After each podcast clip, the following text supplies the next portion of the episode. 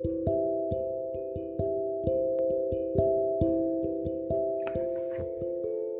い、始まりました。うどん県で地域活性企業ラジオ。えパーソナリティを務めている大鹿です。大きい鹿で大鹿と呼びます。え今日のテーマですね、創業期における仕事の作り方です。はい。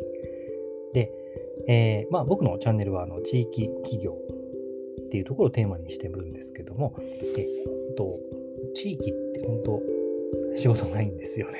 あの、本当ないんですよ。はい。仕事を作っていくって本当課題なんですよね。はい。で、えっ、と、これからの起業とか創業を考えてる方、もしかしたら、え、起業家っていう人たちに対してキラキラしたイメージ持ってるかもしれないんですけど、実際創業期って仕事ないです。暇なんですよ、単純に。だからね、あの情報発信したりとかね、いろいろ、うん、直接利益につながらないことも一生懸命やらなきゃいけないし、まあ、そこでね、心折れちゃったら正直どうしようもなかったりする、すごく泥臭い世界なんですね。もう暇なんです、本当に。はい、で、えー、そういった時にやっぱ仕事の作り方ってやっぱ大事になってくるんですね。で僕もあのちょいちょい相談を受けたり、えー、フリーランスの長く方とか、フリーランスのクリエイターさんとかも結構付けが多いんですけど、やっぱどうやって仕事を作ればいいかわからない。まあ仕事を作ればっていうか、仕事、案件の取り方っていうんですよ、彼らは。うん。まあ、基本的には受託精神なので、うん、ちょっと僕からしたらちょっと違うなと思うんですけど、まあ、それは別にいいです。はい。で、えー、仕事の作り方なんですけど、仕事を作るってどういうことかっていうと、えー、大事なことなんで、っと大きめの声で言いますけど、悩みを解決するです。はい。もう一回言いますね。悩みを解決するです。人の悩みを解決するですね。はい。えー、どういうことかというとですね、えー、例えば、えー、水漏れしたから、水漏れしても、ポタポタしたた仕方がないから、え水道業者に来てほしくて、来てもお金払うわけですよね。もう今すぐ解決してほしいから。それぐらいの今すぐ緊急の悩みがあれば人はお金を払います。払ってると思うんですよ。思いあの思い返してみてください。こんなケースないか。はい、ね、えっ、ー、と、そう、欲しいものがあるから、悩みがあるからですね、お金を払うわけなんですよね。じゃあ、その発想でいけば仕事って作れるはずなんですよね。でも多くの、えー、起業したばかりの人が仕事がないって悩むのは何かというと、えー、お客さんの欲しいものではなくて、えー、自分が何とかできますとか、何々できます。私に何々できます。自分できますって思考になっちゃうわけですね。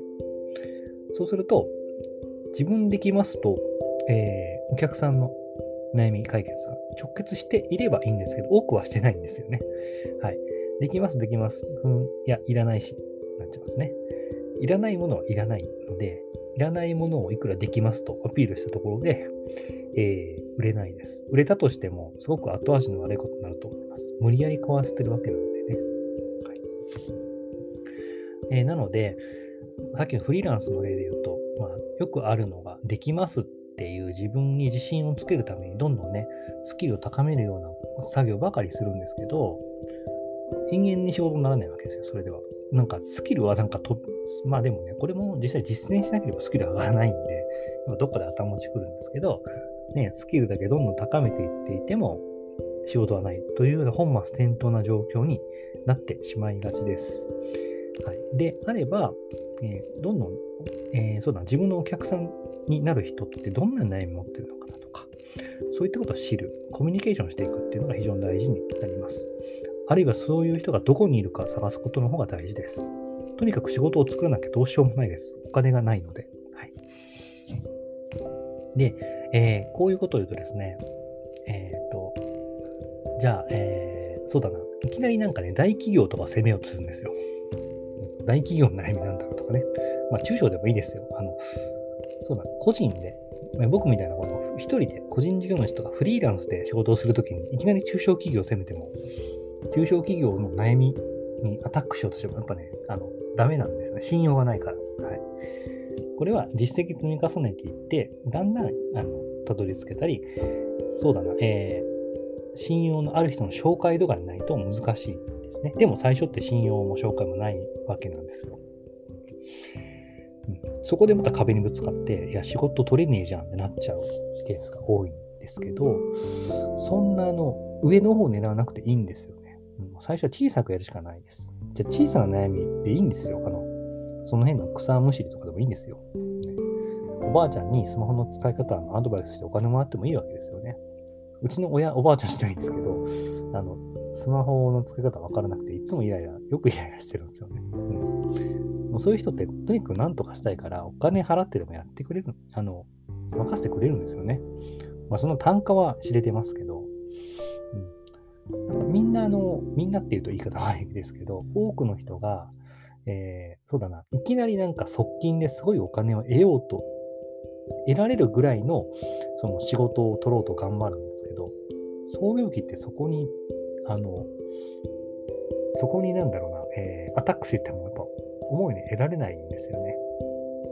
得られてもラッキーと思った方がいいです。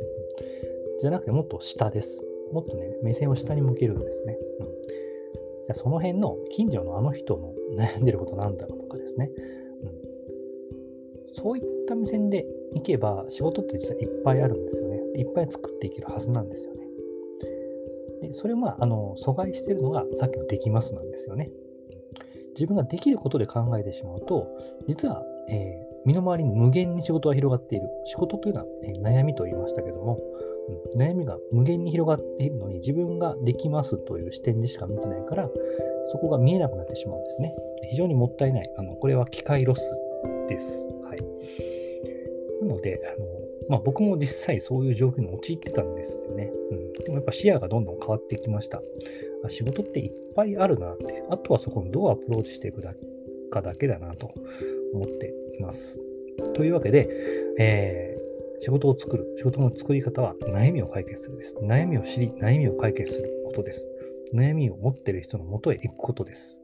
悩みを持っている人探すことです。そういう人がどこ、どういうところに現れるかをえー、見つけることです。ね。とにかく悩みにフォーカスしましょうというところで、えー、仕事はどんどん生まれていくはずです。はい、創業期からね、大きく、えー、望まないことかなと思いますね。うん。小さなところからコツコツとってよく言いますけど、じゃ小さな悩みを集めていきましょうというところが、えー、創業期の仕事の作り方、過ごし方になります。はい。といっても僕もね、まだまだ実践中なんですけども、はいえー、今日の内容が、まあ、地域で起業する方の参考になれば嬉しいです。はい、まとめは、えー、仕事を作るために、えー、悩みをしろ、ね、悩みを解決しようということでした。はい、この地域活性企業ラジオでは、え地域で起業する人、またあの地域で起業してなんか地域活性をしたい人のための、え役立つですね、情報を僕自身がですね、地域活性企業と名付けて今、えー、推し進めているので、その、え、そうですね、え、記録ですとか、出会った方々とか考え方とかね、ここに発信していって、お役に立てるコンテンツとして発信していければ、え幸いでございます。それでは以上になります。今日もありがとうございました。